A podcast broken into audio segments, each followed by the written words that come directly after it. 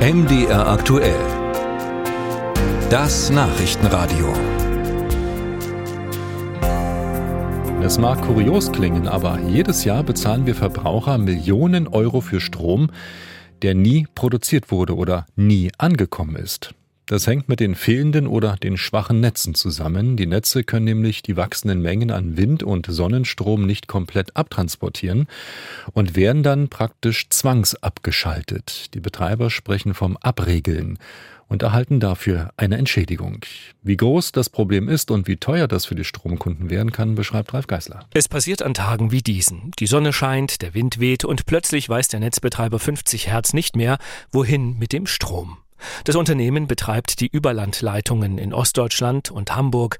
Um eine Überlast zu verhindern, musste 50 Hertz vergangenes Jahr die Produktion von 1000 Gigawattstunden Ökostrom unterbinden. Sprich, das Unternehmen ließ Windräder stoppen. Es zahlte dafür 58 Millionen Euro an Entschädigungen aus einer Umlage, in die alle Stromkunden einzahlen. Ist das nun viel?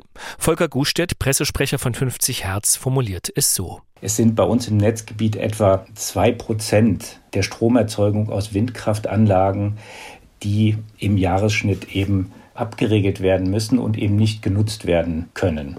Das klingt jetzt erstmal verhältnismäßig wenig, zwei Prozent, aber jede Kilowattstunde erneuerbarer Energien, die nicht genutzt werden kann, ist irgendwo eine verschwendete Kilowattstunde und das wollen wir natürlich in Zukunft ändern. Ändern will das auch mit Netz.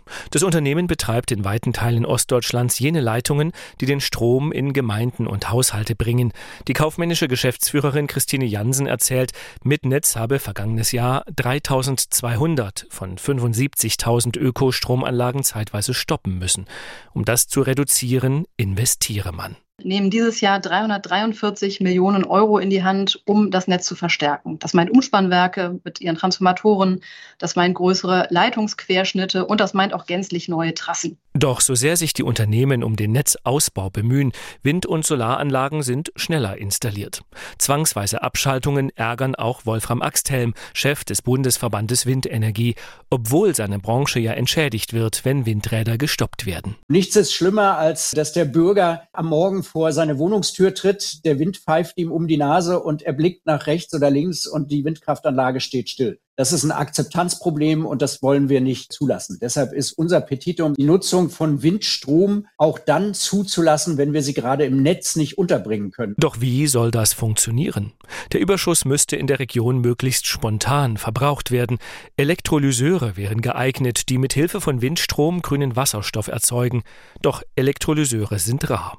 Eine schnelle Lösung wollen die Stadtwerke Erfurt testen. Sie bauen eine sogenannte Power-to-Heat-Anlage, die aus überschüssigem Strom Fernwärme für die Stadt macht.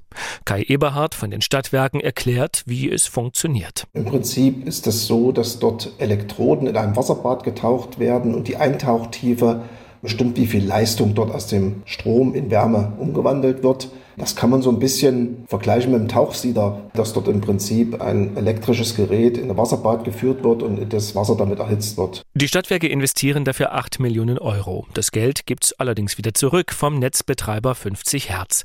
Denn das Unternehmen hat nachgerechnet, dass es günstiger ist, die Nutzung des überschüssigen Stroms zu unterstützen, anstatt immer wieder Windräder anzuhalten und dafür eine Entschädigung zu bezahlen.